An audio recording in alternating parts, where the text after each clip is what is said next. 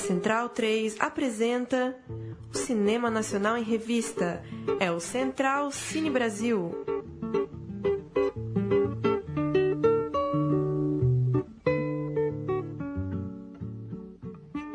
Da Rádio Central 3, estamos de volta com o Central Cine Brasil, 98 edição, caminhando aí para o número 100 do programa que fala sobre cinema nacional da Rádio Central 3. Eu sou o Lucas Borges.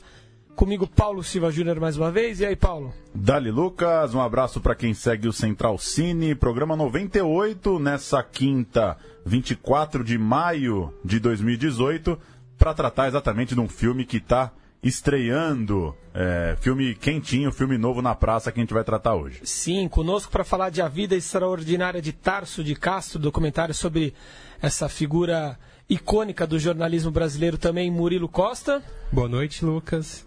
Boa noite. E de volta aos estúdios da Central 3, Bruno Graziano. Fala, Bruno Graziano. Grande prazer, Lucas. De volta de um hiato que me correu a carne. Olha mas que não acontecerá novamente. Você vai falar sobre isso em instantes para os nossos ouvintes. Ao telefone conosco, Léo Garcia, o diretor de A Vida Extraordinária de Tarso de Castro, ao lado de Zeca Brito. Como vai, Léo? Muito obrigado por nos atender. Olá, pessoal, tudo bem? Muito obrigado pelo interesse no filme. Obrigado você. Léo, é, o Paulo falando, eu queria que você começasse apresentando o projeto. A gente tem, tem retratado aqui nos últimos meses uma série de, de cinebiografias.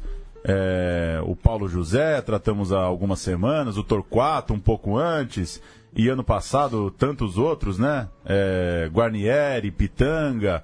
Fala um pouco onde é que o teu projeto entra, conversa aí com esses documentários, com essas cinebiografias de, de personalidades, seja da música, do cinema, da arte, no caso do Tarso, um jornalista, é, enfim, como que surgiu o projeto e como que teu filme entra nesse momento aí do documentário brasileiro? Então, o, esse projeto do, de, faz, de, fazer um filme sobre o Tarso Castro, ele começou já faz alguns anos, acho que foi ali por 2011, 2012, uh, digamos que até por ignorância minha, porque eu a, a família da minha esposa é de Passo Fundo. Eu recebi a biografia de presente da minha sogra, do, do Tarso, né, escrita pelo Tom Cardoso, e eu não, nunca tinha ouvido falar do, do Tarso Castro. E, e obviamente que, que, eu conhecia o Pasquim, quando falava em Pasquim, me via Jaguar, me via Ziraldo, Milor, e, e, e, eu me senti, de fato, muito ignorante. Como, como que esse personagem tão importante na história do, do Brasil, nos anos 60, 70, 80, como é que na, na minha geração uh, ele tinha, meio, digamos, que quase que se apagado, assim, né? Uh, se eu, quando eu fui falar depois com, com meus pais, por exemplo, que tinham o Pasquim, é, é claro que eles lembravam. Mas isso foi um, uma primeira fagulha que, que me motivou, assim.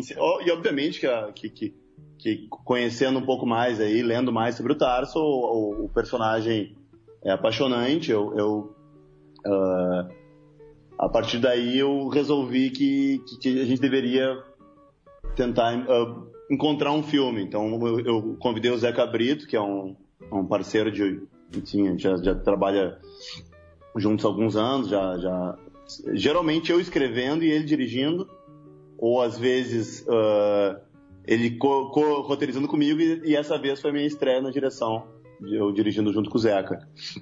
Então o, o filme, uh, digamos que desde o início, uh, dentro da pergunta de cinebiografia, foi uma preocupação muito grande nossa de, de como fazer uh, retratar esse, esse, personagem que a princípio não tinha muita imagem, não, não, pelo menos conhecida dele, que ele era um jornalista mais de, de uh, tá por trás, né? Ele era de jornal, ele não, não tinha muito material dele.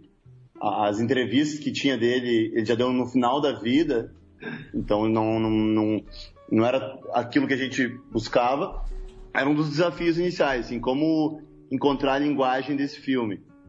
E o que a gente, o que tinha, a gente tinha muito claro era que, que a gente tinha que fazer um filme que tivesse o espírito Tarso, sabe? Que, que, que, que, que, que orgulhasse ele, assim. Então não, não poderia ser um filme careta. não, não, não, não, não era o que a gente. Uh, apesar o, o Tarta era tão irônico que, ele, que uma das publicações que ele criou, o nome era Careta, né? Mas sempre. Até o próprio Pasquim, né? Para quem não sabe, o significado do Pasquim é um. Ele, ele, ele vem de, um, de uma história antiga lá do. O Tarso era, era filho de. É, pai do Tarso, o Múcio, era dono de um jornal lá em Passo Fundo e chamava o, o rival, o jornaleco, era o Pasquim. Então era, é, até aí já, a gente já começa a observar a, a, as brincadeiras, as ironias do Tarso. Então, uh, a, a, gente queria, obviamente, no início do processo, uh, muitas ideias vieram. A gente, a gente pensou que o álcool, sendo esse elemento importante na vida do Tarso, não tem como negar isso, não tem como dissociar o nosso personagem do álcool, né? Ele, uh, a gente cogitou, ah, vamos, vamos sempre fazer encontros etílicos entre, entre os personagens, vamos dar trago para todo mundo, basicamente. E, e, só que a gente, quando a gente foi a campo, a gente descobriu que isso talvez não fosse possível, né? Muitos dos, do, do, do, dos, dos remanescentes dessa geração pararam de beber, né? Até por isso sobreviveram, ou, enfim. a gente foi tendo, foi, foi descobrindo o filme que, que a gente ia fazer no meio do caminho. Foi encontrando, a gente tinha dois pesquisadores muito bons nos ajudando, foram, a gente foi encontrando alguns tesouros de imagem de arquivo, imagens que não, não foram muito. É, enfim, um programa piloto muito doido que o Tarso tem, ele com Vinícius, com Clodovil. Então, o filme ele foi se construindo aos poucos, assim, digamos. Então, é, é um documentário, mas eu digo que é um documentário. Ele não é tradicional, assim. Que, que acho que quem vai ver vai se surpreender nesse sentido de está é, sendo muito elogiado a, a, montagem, porque ele é, é um ritmo muito ágil, assim, é, a gente quis embarcar no tarso, assim, vai de um assunto para o outro e, e, de uma maneira orgânica, mas ao mesmo tempo caótico. Então, e, enfim, eu, eu já, acho que eu estou falando demais, é melhor eu, eu perguntar mais coisas, eu já vou, se me deixar eu vou. É, Léo, é o Murilo falando, então, para aproveitar não fugir muito do assunto que você já estava entrando, é, para fugir do careta, uma das alternativas que vocês encontraram foi sempre ter conversas, né? Não Isso. depoimentos direto para a câmera. Isso. E causa muito estranhamento, pelo menos no início, os depoimentos com o telefone na mão, né? Conversando com alguém ao telefone. Queria que você falasse um pouco sobre como surgiu essa ideia e como foi, de repente, lidar com isso, né? Se não foi estranho, se vocês não chegaram a se questionar durante o caminho, né? Porque é é uma coisa que de cara é bem esquisito. mas depois você entra né, nessa onda.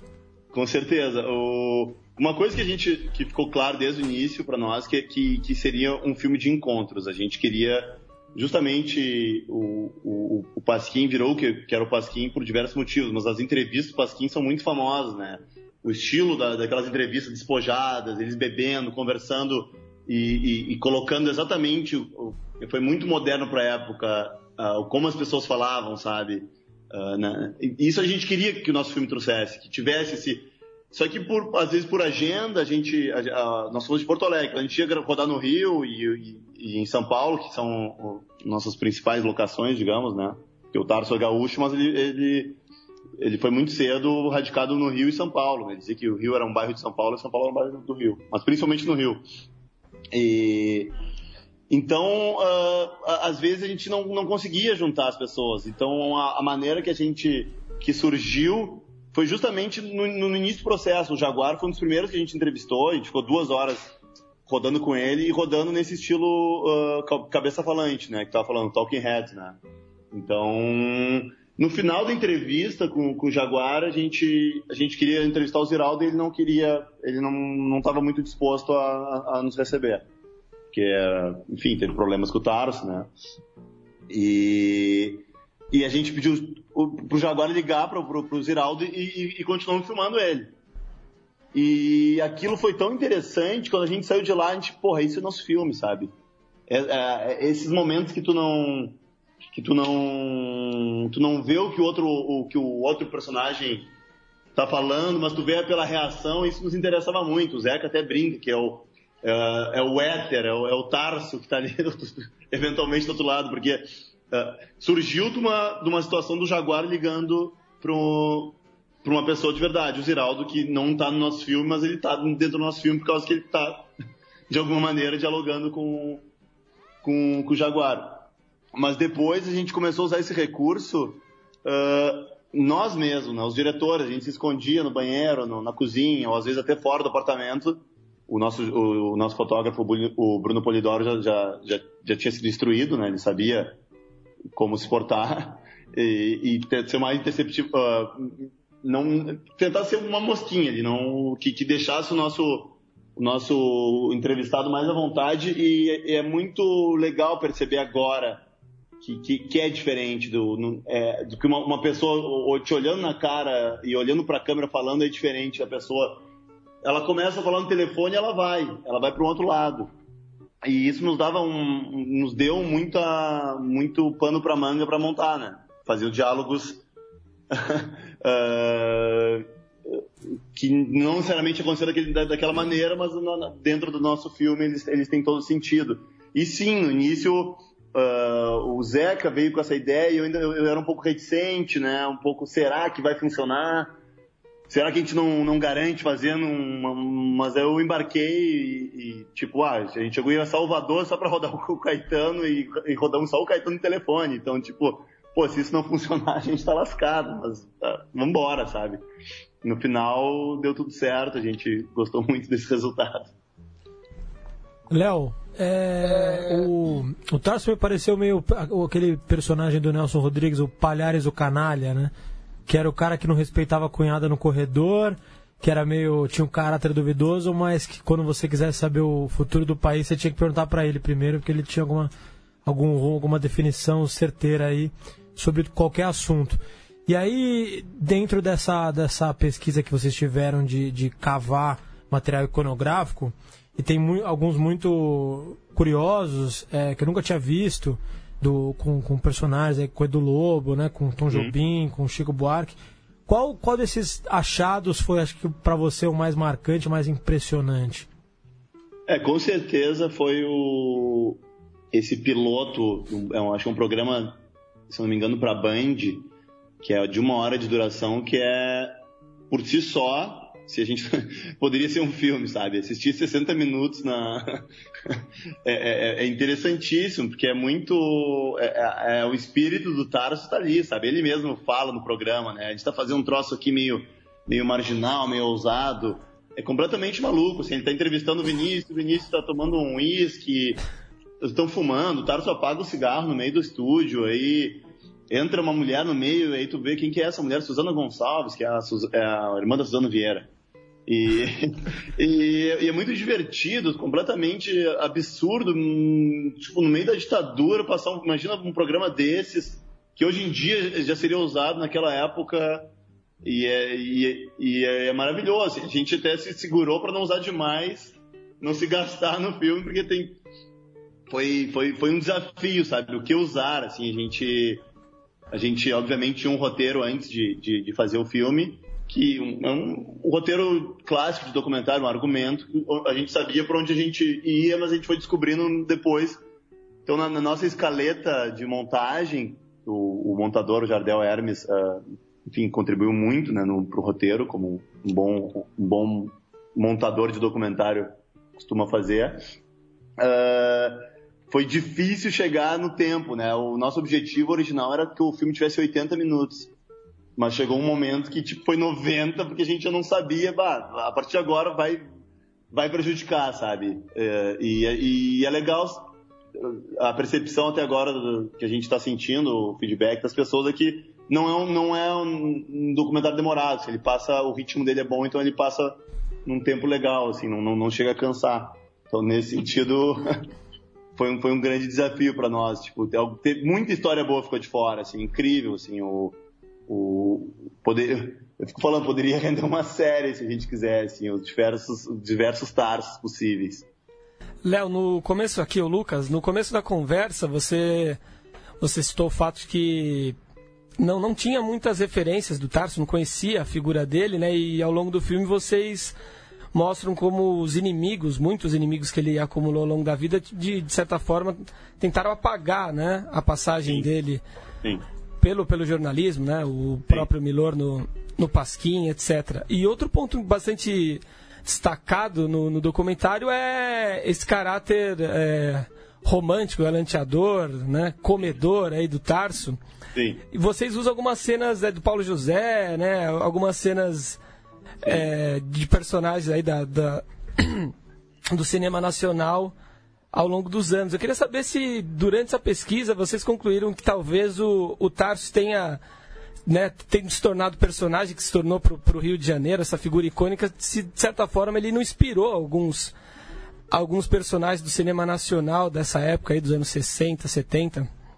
É possível, né? No, no filme a gente, alguns nossos personagens, a, a, a, a Laila comenta que ela acha que de fato, né, o, o Paulo José, uh, no Todas as Mulheres do Mundo, foi inspirado no Tarso. O Domingos vai dizer que não, mas enfim, uh, uh, o Tarso teve um, teve um romance com a, com a Leila Diniz e, e, e, ele era muito amigo do Glauber, né?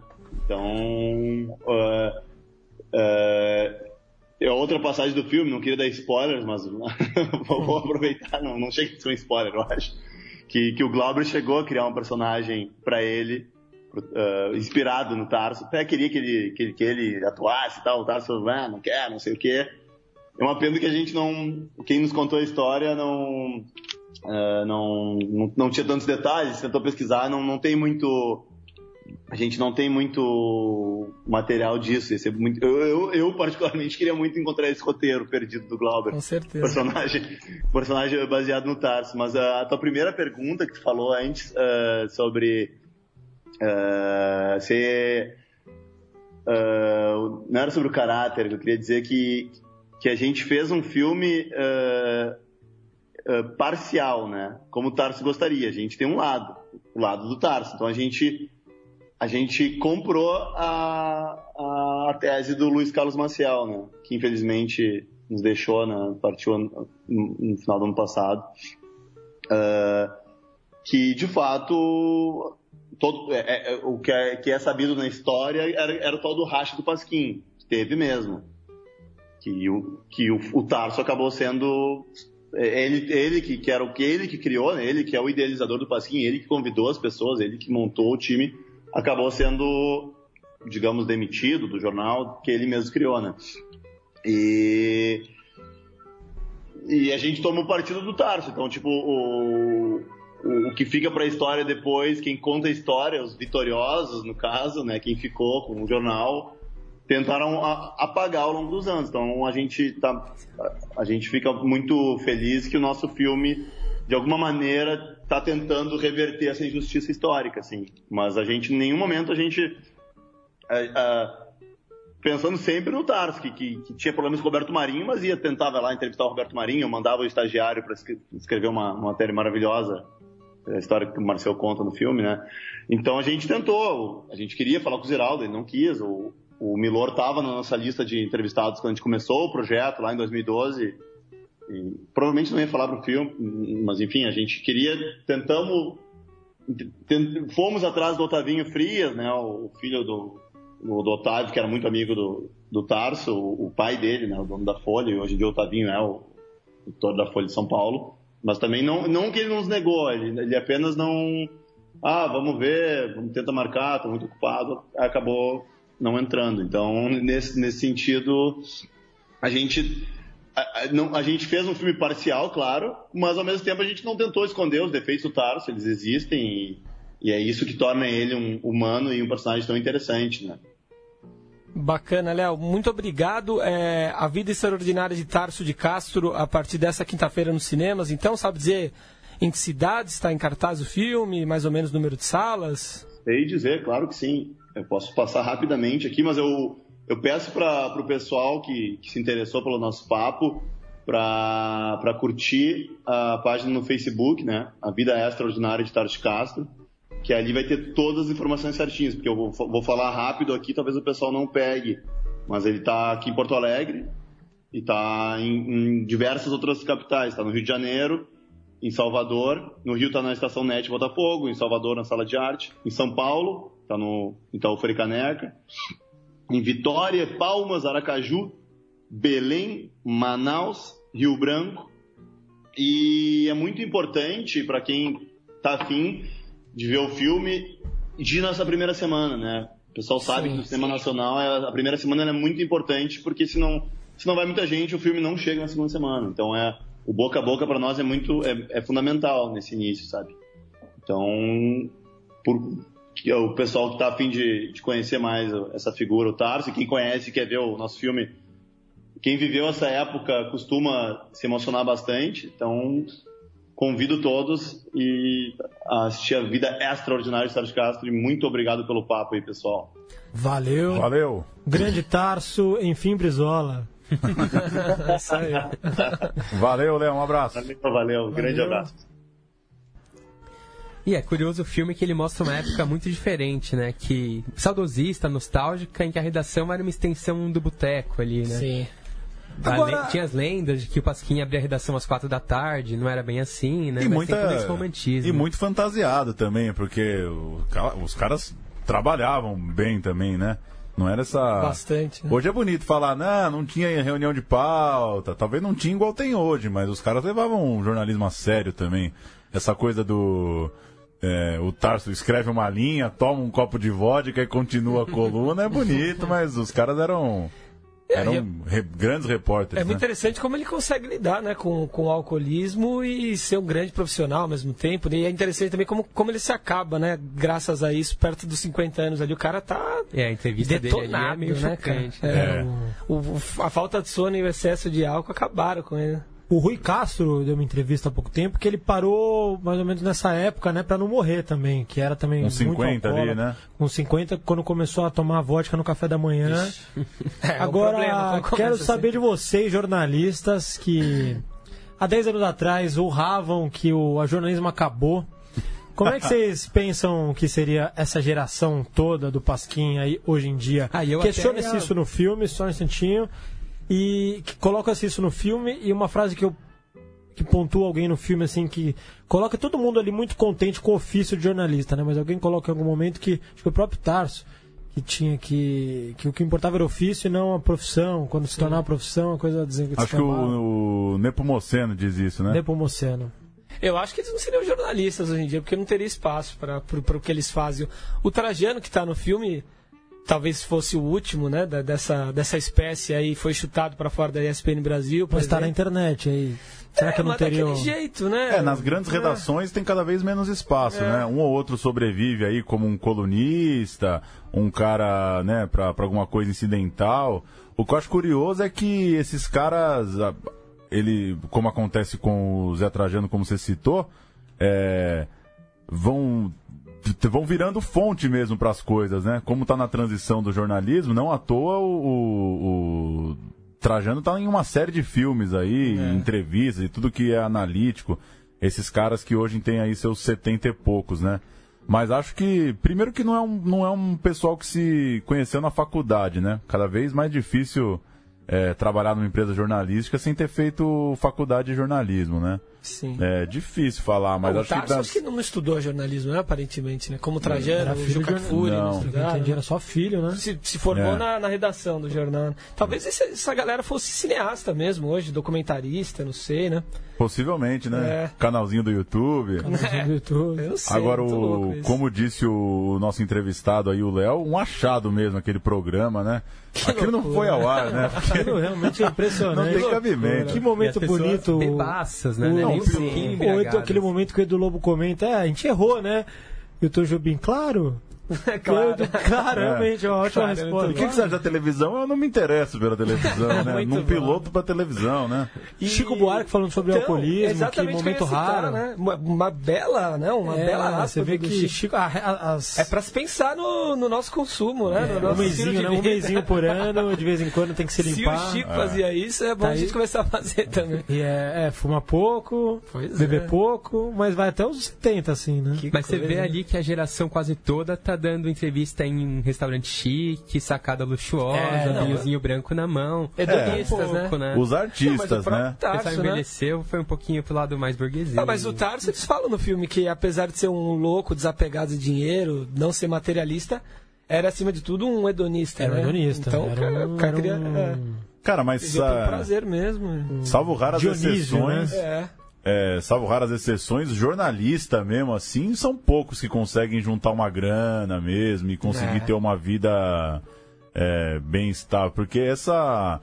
Esse lugar aí do jornalismo independente que os caras faziam aí, dos empréstimos, de ter mecenas para tocar as coisas tal, é meio insustentável mesmo, né? Sim.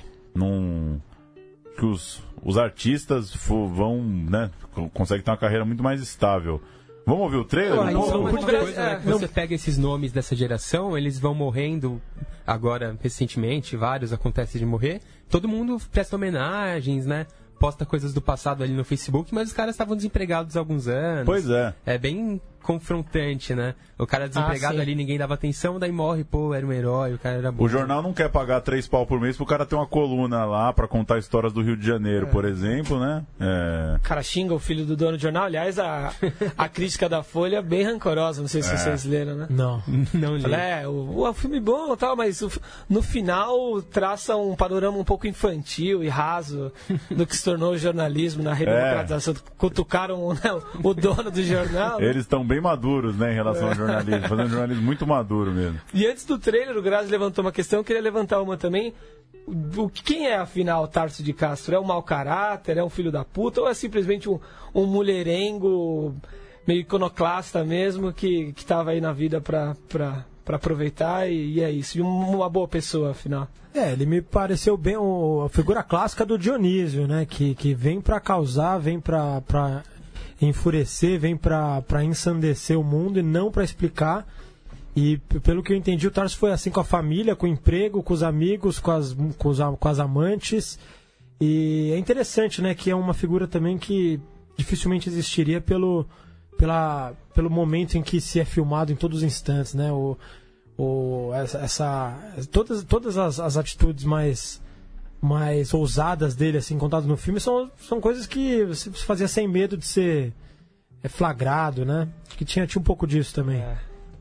Mas ao mesmo tempo que o filme evoca esse tempo que, digamos, o politicamente correto não está em voga, a gente tem o lado do Tarso sendo o primeiro cara a confrontar o Brizola sobre os homossexuais. E o Brizola nem sabe o que responder, por exemplo. Corajoso, né? É. Um cara que, tá, que ele tinha o lado politicamente correto também, ao mesmo tempo que tinha o lado canalha.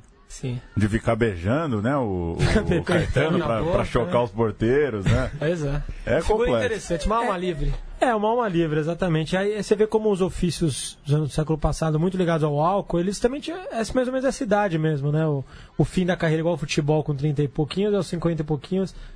Você vê, O Tarso pareceu uma vida muito semelhante ao Glauber também, de excessos ali, morreu antes que desse merda. É. Mas ficou foi inesquecível. A história dele com a, com, a, com a atriz gringa é realmente impressionante. Nossa, sensacional. E o filho dele, a gente não citou quem é o filho dele, né?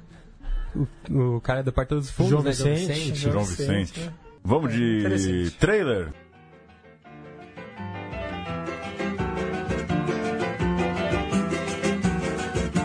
Ousadia era o nome dele, né? Tarso amava três coisas na vida: bebida, mulheres e o jornalismo. Eu sou jornalista honesto, eu sou parcial mesmo, né? Eu acho que hoje o Tarso de Castro ia achar o jornalismo uma merda. Ele já naquela época já achava, Já né? achava e hoje ele ia achar muito mais. É, mas é uma merda. O Brasil é de cabeça para onde? De cabeça para baixo. É, comeu metade e a outra metade ele disse que comeu.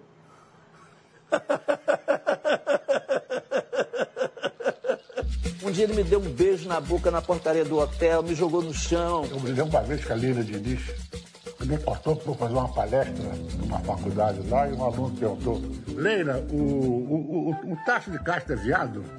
Disse, se ele é viado, não sei, sei que ele tem um pau desse tamanho. Todo mundo vai dizer que ele era um devasso, que era um pândego, que era um irresponsável, que ele era tudo isso também.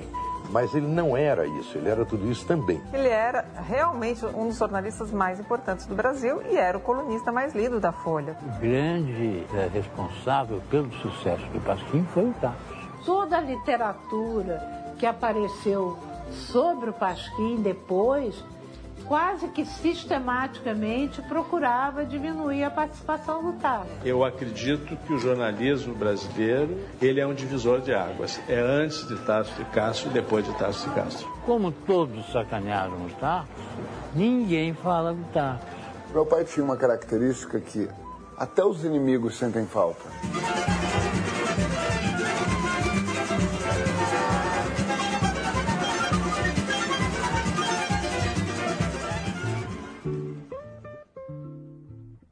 E na semana passada não houve programa, acabamos não, não falando sobre o falecimento do Roberto Farias, né? O, o lendário diretor de cinema brasileiro fez o Assalto ao Trem Pagador, muitos filmes populares também, né? Filmes com do Roberto Carlos, em ritmo de aventura e tal, Trapalhões, que mais? E ele tinha uma carreira muito confortável, né, com os filmes do, do Trapalhões, do Roberto Carlos, e mesmo assim, ainda na abertura, não foi nem pós-abertura, ele fez o Pra Frente Brasil, que é um filme que mostra. Acho que é o primeiro filme a mostrar as torturas do regime militar. Foi. E foi um escândalo. Durante na o regime. Foi totalmente escândalo, absurdo, assim. E o cara não precisava disso, ele tinha uma carreira estabelecida. Então foi muito ousado, né? Um cara que não teve medo de pôr o dedo na ferida ali na época. É, ele morreu aos 86 anos, vítima de câncer. E fez um dos melhores trapalhões, que é os Trapalhões no Alto da Compadecida. Bom, bom Trapalhões? É um dos melhores, de memória, da infância. E você tem, tem, Tem duas, duas que saíram hoje né? aqui. O...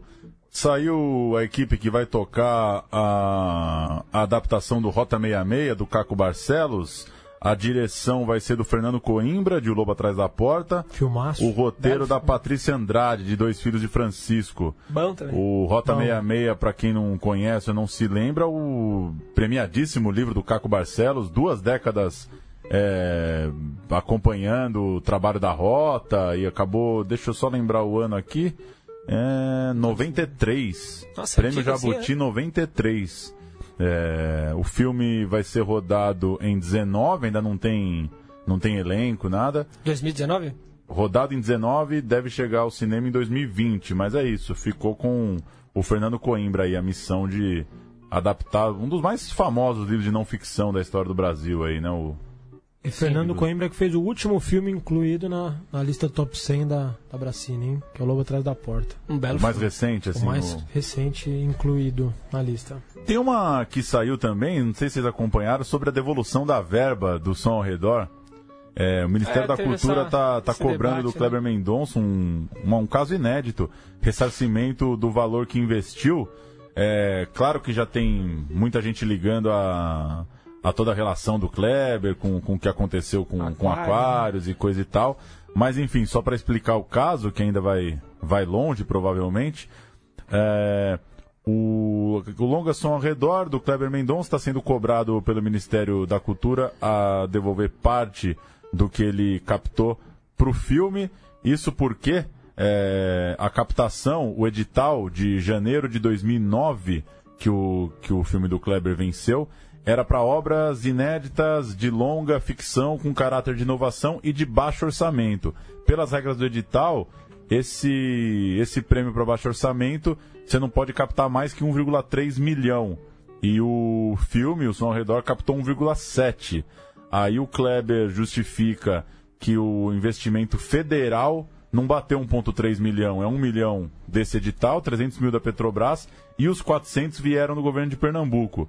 É, e aí tá o Chabu, enfim, a defesa do Kleber colocando isso, que o edital falava em 1 milhão para federal, o restante ele pegou, ele pegou 1 milhão e 300 para federal, o restante ele pegou lá em Pernambuco, enquanto quem fez a ação, que é um técnico da Ancine, alguém que, que investigou qualquer irregularidade, está dizendo que não, que o filme que ganhou o edital de baixo orçamento não pode custar mais do que o teto. E o Ancine pode ter que devolver também 1,2 bilhão é, que seria distribuído aí do, do Fundo Setorial do Audiovisual, porque o TCU está tá questionando é, o controle de, de outro 1 bilhão que a, que a Agência Nacional de Cinema é, distribuiu recentemente.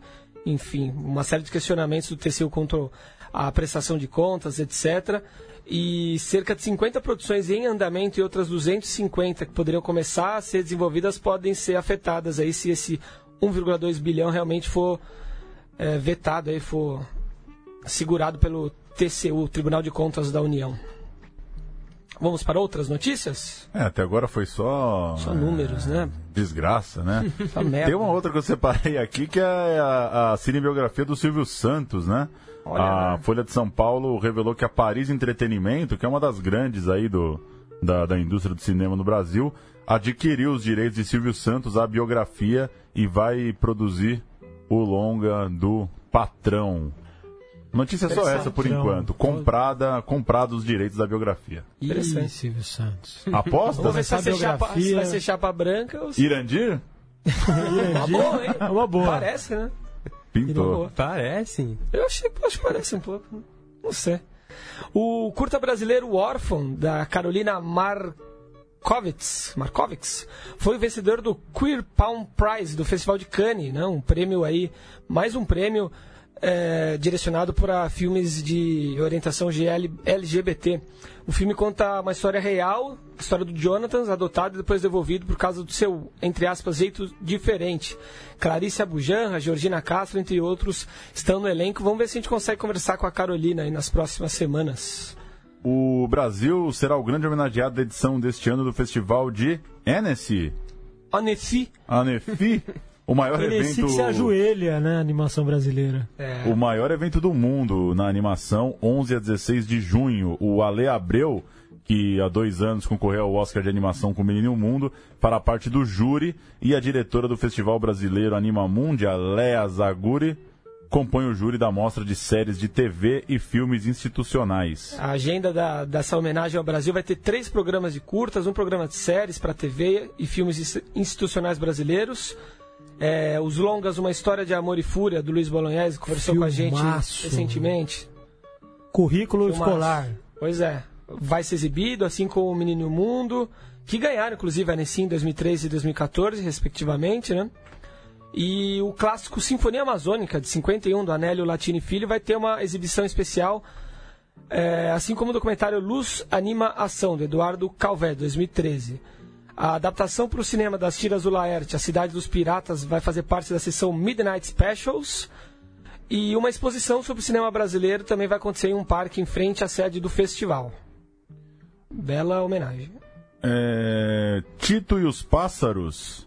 É, você já tinha citado Tito e os Pássaros? Não, não, que tá- vai concorrer também, né? Isso, do né? Gustavo Stenberg, Gabriel Bittar e André Catoto. Integra a mostra competitiva do festival. Falando em festival, estamos a dias de começar o Cine PE, né?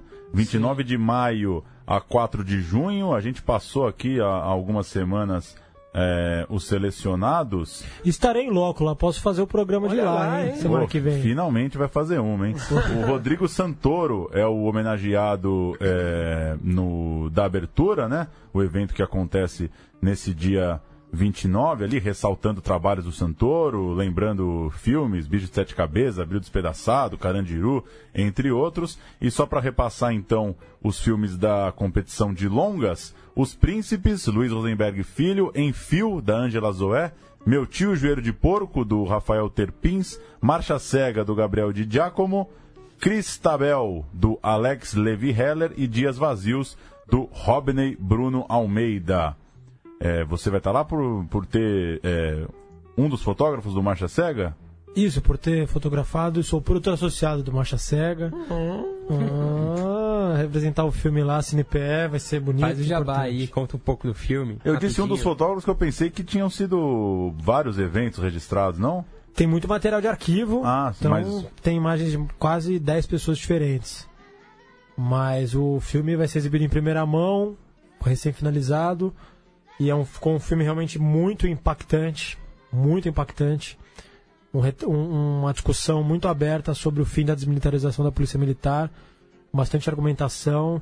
Vai estrear no Cine São Jorge na quarta-feira, então na quinta eu já posso falar sobre a estreia do filme. Legal. Eu posso trazer novidades dos, dos filmes que já estrearam. Pô, bacana. Alguma entrevista. Por favor. Esperamos. É isso. E conta aí por que você esteve tão sumido, o que você andou fazendo, Bruno Graziano. Eu tive na vida, né, Lucas, trabalhando e tal, mas eu queria só deixar um recado, na verdade. Deixa. deixar um recado sério. Sobre o Facebook? Facebook é um passado que já está é o sepultado. O futuro é. futuro é as esquinas sempre, né? Sempre. Muito, o recado vai para a juventude. Quem tem menos de 30 anos e que está com essa, essa potência vital e que quer produzir arte ou que, que, que se preocupa com a arte e que ajoelha diante da verdade da dor, assistam os filmes de Leon Hirschman.